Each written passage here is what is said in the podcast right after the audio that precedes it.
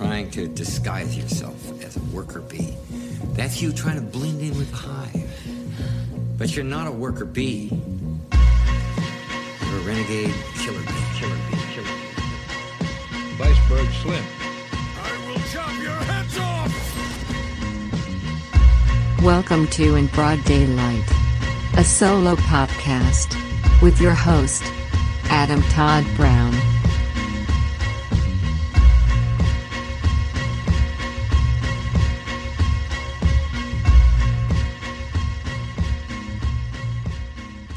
Hey, everybody. Welcome to In Broad Daylight. I'm your host, Adam Todd Brown. This is my solo podcast, so there's no one else with us right now. It's just me, it's just you, it's just us talking about the 2020 election. Because there's no way you're already tired of hearing about the 2020 election. It's all anyone can talk about. I wonder why. But before we get into that, before we get into the specifics, it's short for specifics, saves me a lot of time when I talk. What's going on on Unpops this week? You might notice this show is on a different day. It's on Tuesday. Why is that? It's simple, really. I, uh, this is probably the most timely show on the network in terms of the the things we talk about we meaning me are from the news of the past few days or the past week and to put this up on Monday means I have to record it over the weekend.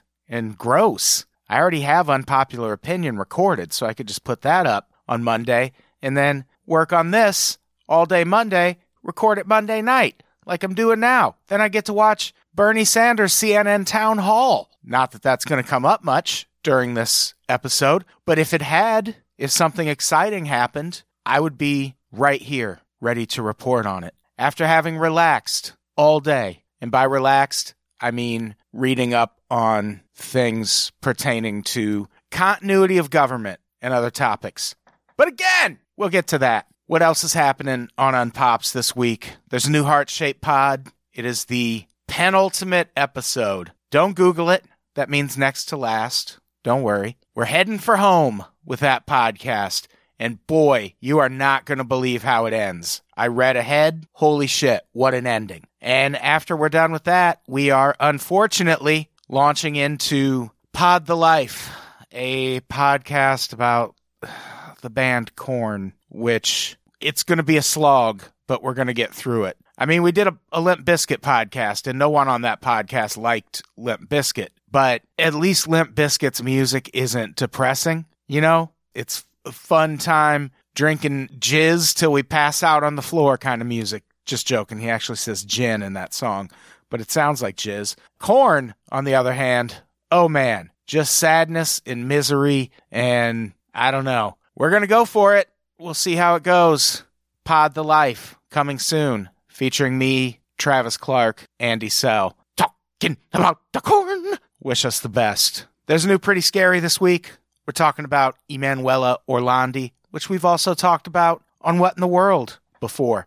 Now you get to hear Caitlin's take on it. As for What in the World, we're talking about soccer in Venezuela. Literally the only thing thriving in Venezuela right now is their under 20 men's national team. So we're going to bring you some good news from Venezuela. Who's saying that these days? So stay tuned for all that, motherfuckers. So now, like I said, let's talk about the 2020 election. I know, I know, everyone's talking about the 2020 election, and it's way more than a year away. But still, there's news happening pertaining to it. Some of the news isn't making the headlines, and that's what we're here to talk about today like so many other calamities brewing in the United States at present, what we're talking about today all starts with one tweet from Donald Trump's bitch ass. And here is the text of that tweet. Wow, just heard that my poll numbers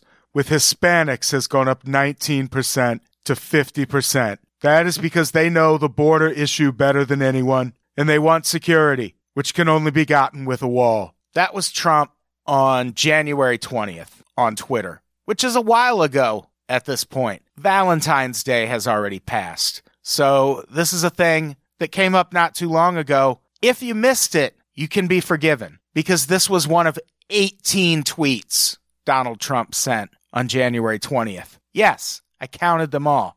Among those tweets, a tweet quoted reply of thanks to David Wohl and an endorsement for Curt Schilling for the MLB Hall of Fame. I don't completely disagree with the second one, even though Curt Schilling is kind of a monster. Also, that 18, that's not including retweets. He had 23 retweets on January 20th, also. Remember having that much time to tweet? Like, I certainly do not, because Twitter didn't exist back when I still had that much free time on my hands. I think I would have been 11, maybe. But that's all beside the point. What matters is what he's saying in that tweet.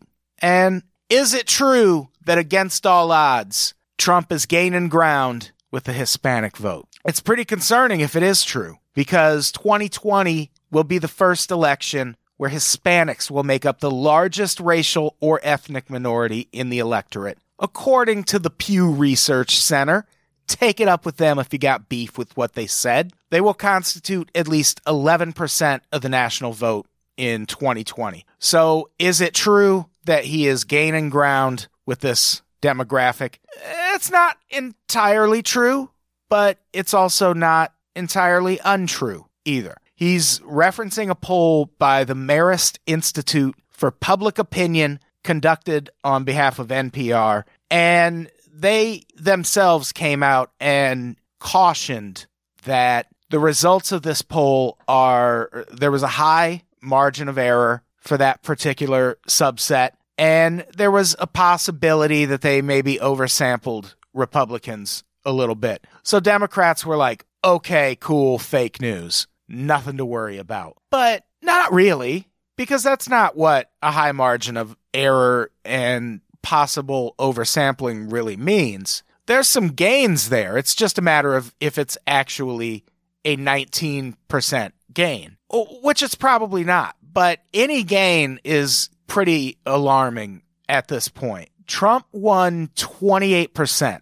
of the Hispanic vote in 2016, which was about 10% higher than anyone actually expected him to win. I mean, 28%, that's that's pretty high. Like for someone who campaigned on the idea that Mexicans and Central Americans are invading this country and bringing rapes and murders and drugs and crime and disease with them and kind of made that one of the key platform points of his campaign. You would expect he would have done a little not as well with the Hispanic vote. That's probably the best way to put that. A little not as well. Write that down, start working it into your conversations, but make sure you credit Unpops when you do. But that 28%, it was no better or worse than Mitt Romney did with that same demographic in 2012. So, what's the margin of error on that Marist poll? From what I've gathered reading their explanation of it,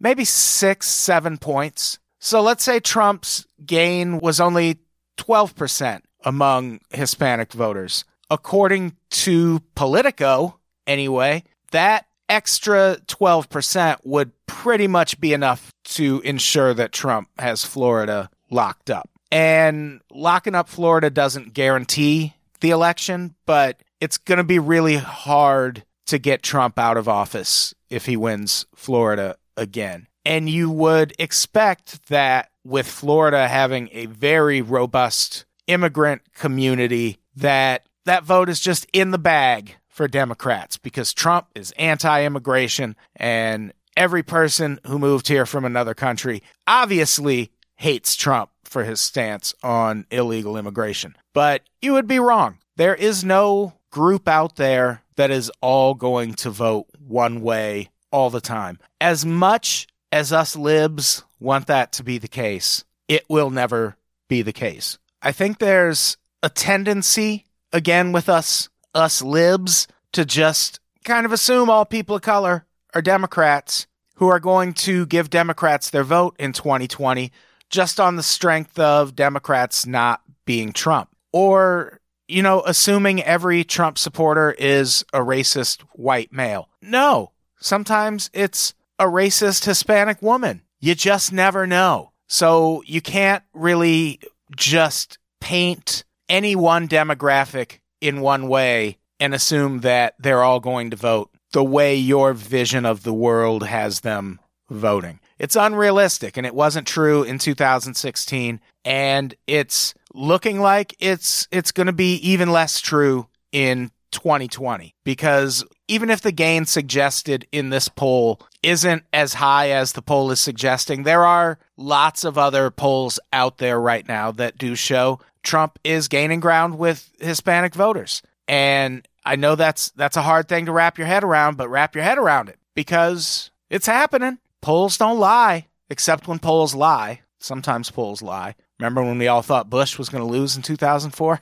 Wishful thinking. And before anyone on the right goes patting themselves on the back because I said people on the left tend to paint groups as a monolith, don't forget you all believe the left congregates every morning in hipster coffee shops to talk about flinging open the southern border and figuring out what white genocide organization we're going to donate to after we cash the checks George Soros gave us for wearing vagina hats on our heads at the Women's March. So we're all in this boat together. We, we know what you think of us. And I think the main difference is the Democrats doing that hurt the world way more because it helped Trump get elected in some ways, in a lot of ways. Thanks for ignoring those flyover states, Hillary. And I bring up Hillary uh, not so much to to to to give her a jab like I just did. I bet she's I bet she felt that. That's gonna that's gonna show up in her emails. No, I bring it up because Hillary Clinton is an important reminder that everything about Trump gaining ground with any group or losing ground with his base, as people have been saying. And you know what we mean when we say his base. But any of that can change at any time. Popular opinion can go for or against a person on the drop of a dime. That's the world we live in. And none of that matters because of the Electoral College. Hillary Clinton won the popular vote. We should keep that in mind. And it didn't matter because of the Electoral College. And the Electoral College is sort of what we're talking about today when we're talking about Florida and Trump gaining ground with Hispanic voters. And even better, we get to talk about my favorite topic of the past two years Venezuela. But if you want to read a really interesting article about Trump making inroads with Hispanic voters and what it could mean not only for the 2020 election, but also for the prospect of Democrats taking back the Senate because there are implications there also. Check out Trump's secret to victory in 2020 Hispanic voters on Politico.com by David Bernstein. But let's keep talking about Florida for now. The seat of the empire. And how goddamn fitting is that? If Trump wins Florida again, taking the presidency away becomes a whole lot harder for Democrats. As mentioned earlier, you don't even need me to mention it. You know that. You've watched an election or two in your day. Or maybe you haven't. Maybe this is the first election you're going to watch. I'm very sorry. We tried to make a better world for you and we failed. Just joking. Nobody tried for shit. Anyway, in 2016, Trump won Florida by just over 112,000 votes, which it's a slim margin, but it's a margin nonetheless. And he did that without an impending war to package with the deal. He's got that now because he's got Venezuela. Don't doubt for a second that we will be at war there in some way soon. If we don't literally put boots on the ground, we'll definitely be supporting what happens there next in some way. That's what the humanitarian aid ordeal was about. We knew Maduro wasn't going to go for that, and we needed him to respond with force of some sort to justify escalating things. And if you don't know what I mean by Maduro wasn't going to go for that, there was a caravan of supplies that we were trying to take across the Colombian border into Venezuela. Maduro said, We don't need your supplies, and sent the military to push that caravan back. They successfully pushed that caravan back, but they had to use the military and the police to do it.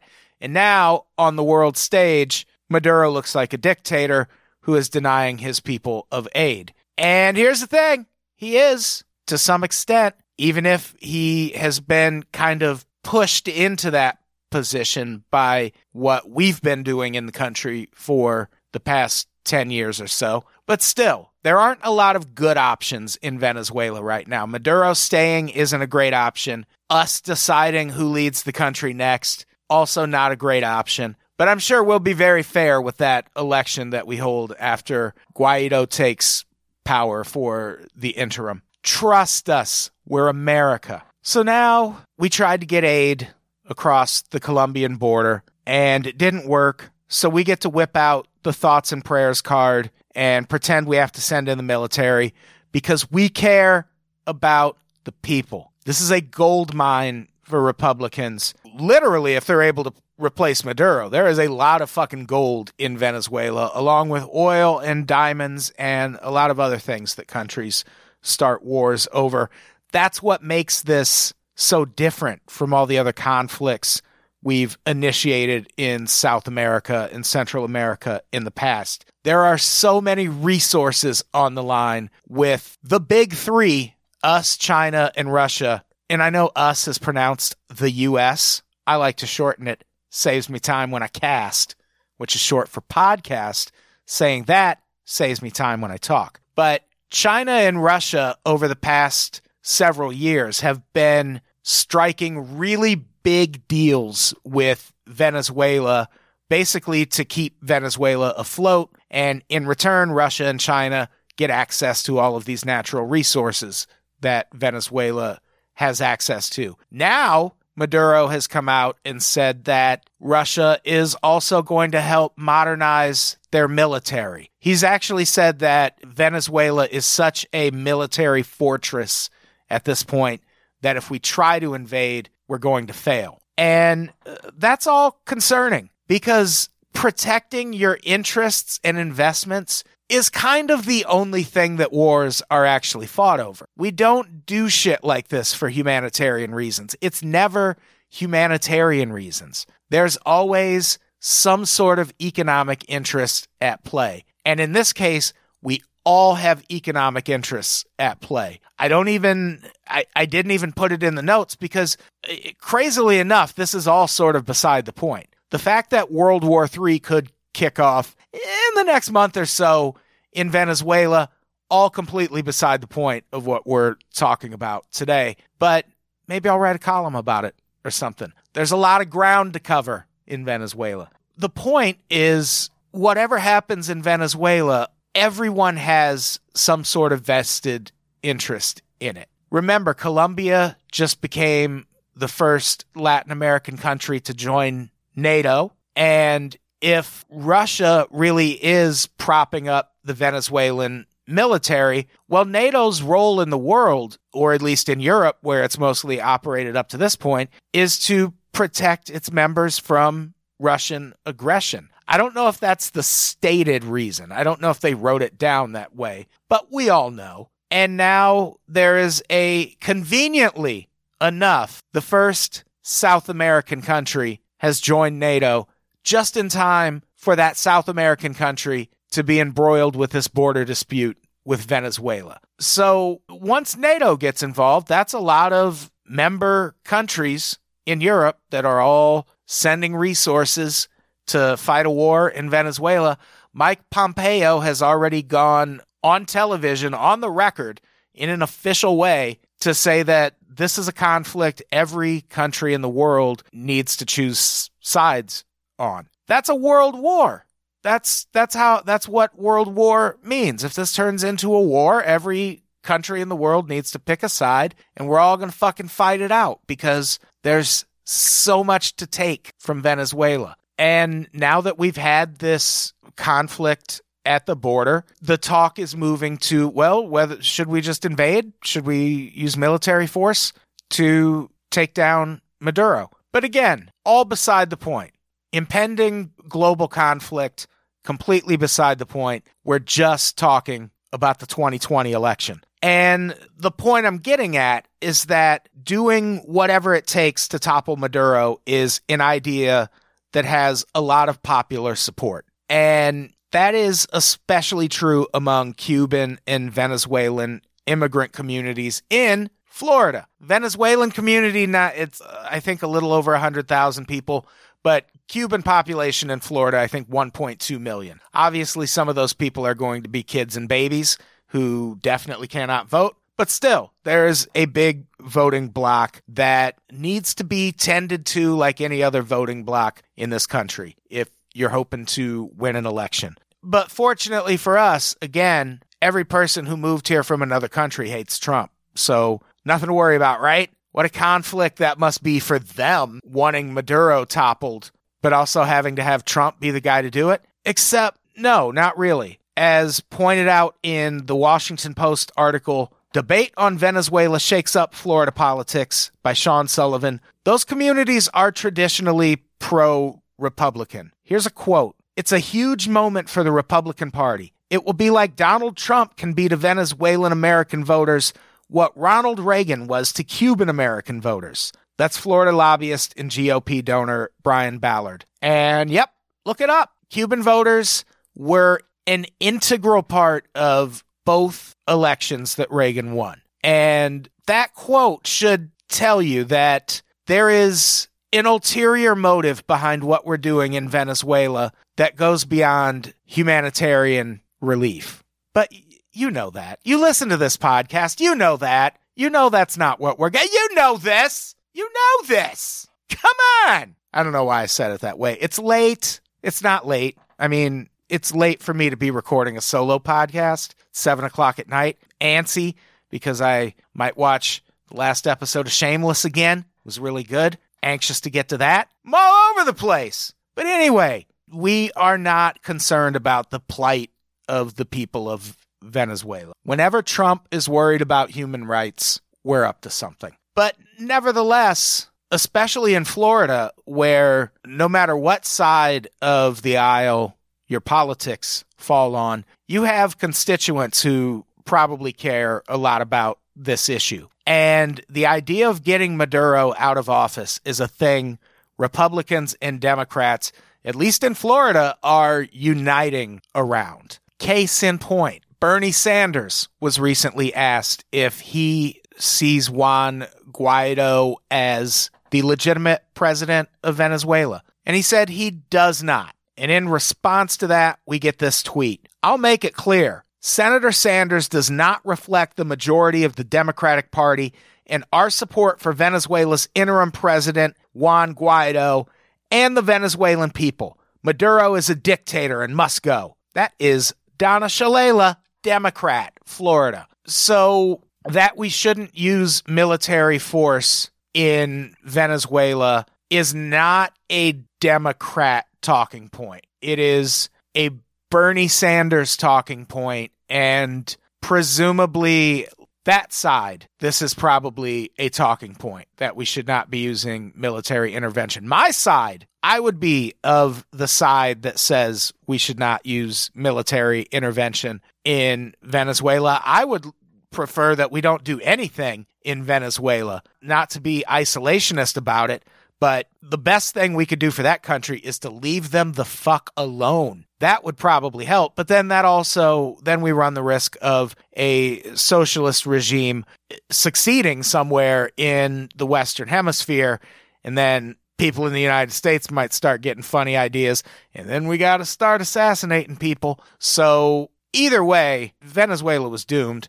And that's the added benefit for Republicans here is that demonizing socialism and leftist politics is an extremely effective campaign strategy in Florida. And that's a big part of what our overall strategy in Venezuela is about. Even before we found out they had the biggest oil reserves in the world, or one of the biggest, depending on who you ask, we were mad that they nationalized the oil that we knew they had and used that money to feed poor people they're poor people. Why are they eating? What the fuck is wrong with you, Venezuela? That's not what you do with your money. You give that to your investors. And it shouldn't surprise you too much to learn that people who fled the Castro regime and settled in Florida are more than a little skeptical about the word socialism and leftist politics in general. Also,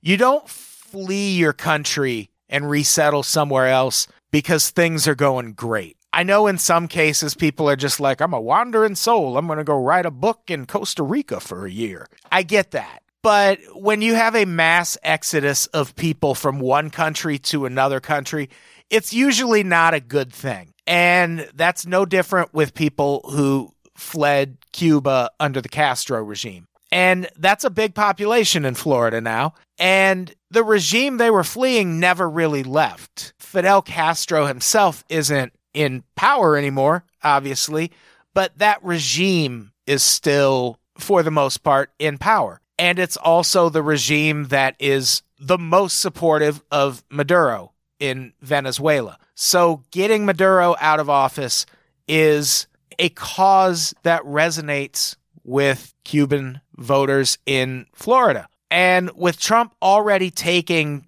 28% of the Hispanic vote in 2016 without having the war in Venezuela to piggyback onto, that makes the likelihood that he wins Florida pretty fucking high. If we are either at war with Venezuela by the time the 2020 election rolls around, or if we have already invaded Venezuela and somehow gotten Maduro out of office without Russia dropping tactical nukes on all of our major cities in the process, Trump's going to win Florida. Again, any number of things could happen between now and then. Maybe he won't even be in office by that point. We'll get to that too. But if things remain as they are and we go to war with Venezuela and it works or even appears to work, Trump's going to win Florida. And that makes getting him out of office in the conventional way a lot more difficult. Not to bum anyone out, but I'm I'm just remember this started from a tweet about Trump gaining ground with Hispanic voters.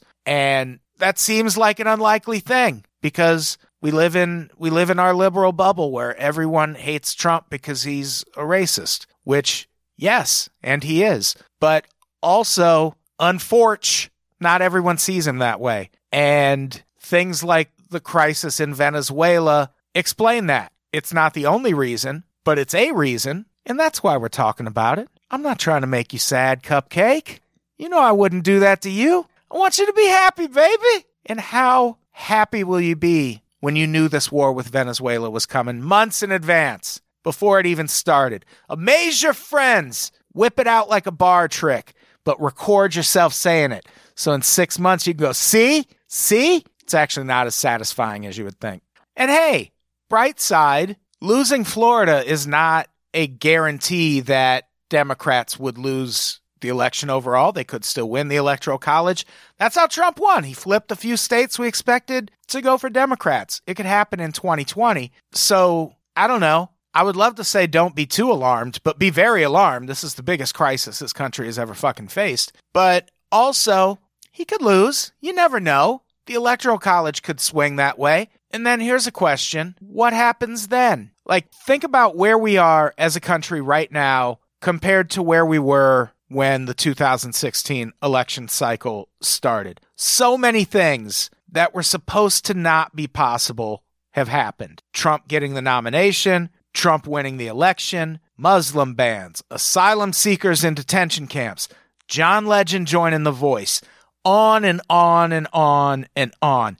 And now, on top of all of that, we are on the verge of war with Venezuela. Venezuela. Who saw that coming? I did two years ago. Check out the What in the World podcast for more details. But I don't blame anyone for not seeing something like that coming. Venezuela wasn't even on anyone's radar two years ago. I, I, I fell down the rabbit hole because of something that was said at the end of a New York Times article. It was one sentence about how Trump was concerned about human rights in Venezuela.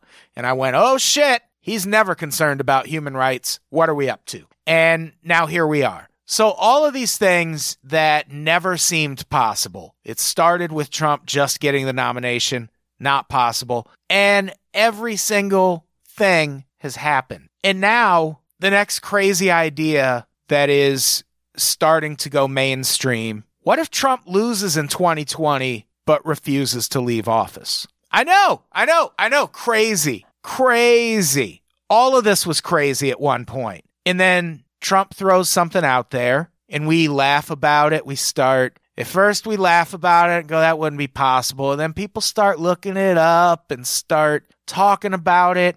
And then it, it's out there as it becomes less of a wacky conspiracy theory and more a talking point. Just another thing we talk about in the usual discourse about politics. Like, think about the debate over the wall. That has gone from we're never going to build a wall to all right, how much money are we going to give Trump to build this wall? So don't discount anything. And that includes the idea that Trump could lose in 2020 and just not just just not leave office. And Trump started this discussion himself. Remember a while back when Xi Jinping decided he is China's president for life. And Trump was like, oh shit, maybe we'll have a president for life someday. And we were like, whatever, crazy man.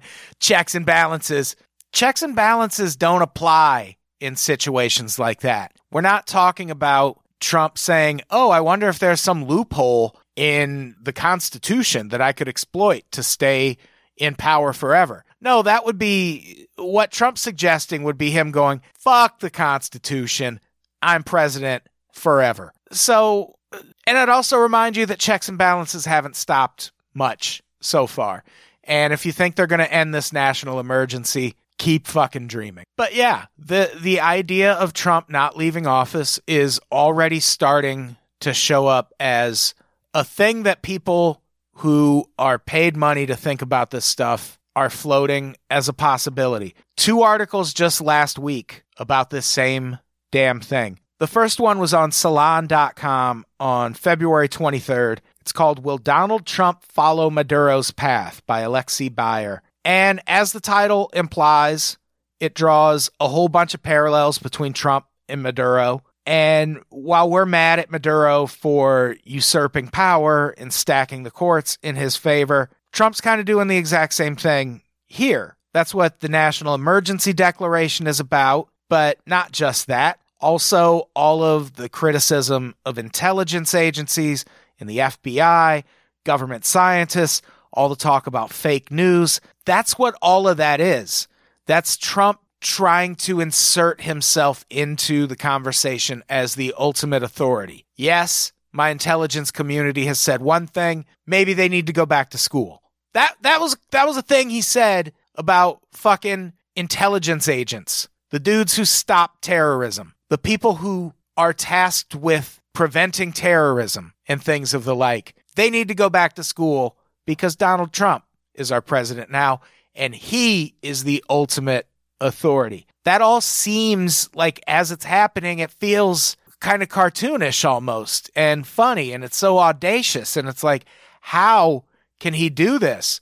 He just does it. And where do where is that supposed to stop? Like where are we expecting Trump to draw the line when it comes to violating the law and the rules of the presidency? Is that going to end with him losing an election in 2020? Or would that just result in him going, oh, well, the election was rigged? There was a foreign government that colluded on behalf of the Democrats to make sure they win. So we're just going to ignore those results. And then while we figure this out, I'll stay president. And then once we can ensure a fair election, we'll just give it another shot. Surely Americans will be fine with that and we won't be fine with it. But what are you going to do? What are you going to do?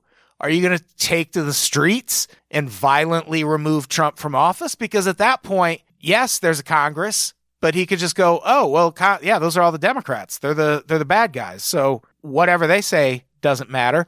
We could take it to the Supreme Court. How confident are you the Supreme Court's not going to side with him? We better hope the Supreme Court doesn't side with him. And even if they don't, then what? What's to stop Trump from saying, oh, well, the Supreme Court's just colluding with Democrats? I guess the military's going to have to take me out if you want me to leave. Then do we trust the military to side with the Supreme Court and not Trump? Like, these are all questions we should at least sort of start thinking about because everything that has seemed so insane up to this point, a lot of it's happened. It's not insane anymore. It's just the world we live in. And what both of these articles that came out last week, they, they both argue pretty much the same point, which is what I just said that we've never been closer to a point in the United States where we could legitimately have a president refuse to leave office peacefully. And again, if you think Trump's not capable of that, what do you assume his his line is going to be? Like what is going to be the the point he'll go to before he goes, "Oh no, this is a violation of the constitution. I can't possibly just hang around in office." We're talking about someone who doesn't like to lose. He won. He won the election. So anyone still comforting themselves with, "Oh, Trump doesn't really want to be president." Yeah, he does especially now that everyone's saying he doesn't want to be president and that he's just going to leave office, you can bet your ass he still wants to be president. And he'll still want to be president if he loses in 2020. And I keep mentioning that there's two articles. The other article is on CNN.com by Joshua A. Geltzer. It's called What If Trump Refuses to Accept Defeat in 2020? And I know you're thinking, oh, so some fucking CNN staff writer put up a blog post about what if Trump refuses to leave. No, Joshua Geltzer is the executive director and visiting professor of law at Georgetown Law Center's Institute for Constitutional Advocacy and Protection. So if that guy is worried that Trump might make an end run around the Constitution to just stay in office forever, if he's worried about it, it's not crazy for you to worry about it. It's not a conspiracy theory. It's a legitimate concern that anyone watching what's happening in this country should have right now. This isn't fucking Steve Bannon writing this editorial. This is someone who protects the Constitution for a goddamn living. This guy would have shot Nicolas Cage on sight if he existed in the National Treasure universe. So if he's worrying about this, you should probably worry about it too. That's not crazy. It's not a conspiracy theory. There has been a pattern of blatantly ignoring the rule of law by this president. And I think it's completely valid to wonder at exactly what point does that stop? Or does it stop? And if it doesn't stop, what do we do to make it stop? It's worth thinking about, if nothing else. Anyway, that is uh that's the episode. I felt like I pulled an old switcheroo there and at one point implied that the end of this was going to be a little more upbeat. And it was not. I can tell. I can feel the energy in the room and no one has even listened to this yet except me. And I feel like I feel like I, I brought some people down today. If I didn't, I'll be very surprised. But this is stuff we have to talk about. It's a whole new world right now. We have to start planning for the future. And some of that future planning, unfortunately, involves what do we do if the president won't leave office after he loses an election? Other countries have been through it. We'll be fine. It's usually fine. Anyway, that's this week's episode. If you missed the Unpop stand up show last month at the Hollywood Hotel, and by last month, I mean last weekend, it's still February. It was a damn fun show. Come to the next one, March 30th. Hollywood Hotel, 9 p.m. And uh, subscribe on Patreon to hear uh, ad free episodes of this podcast, get bonus episodes of a bunch of podcasts that I host and co host. And that's it. All right, let's get the fuck out of here. Adam, say goodbye. Goodbye, everybody. We love you.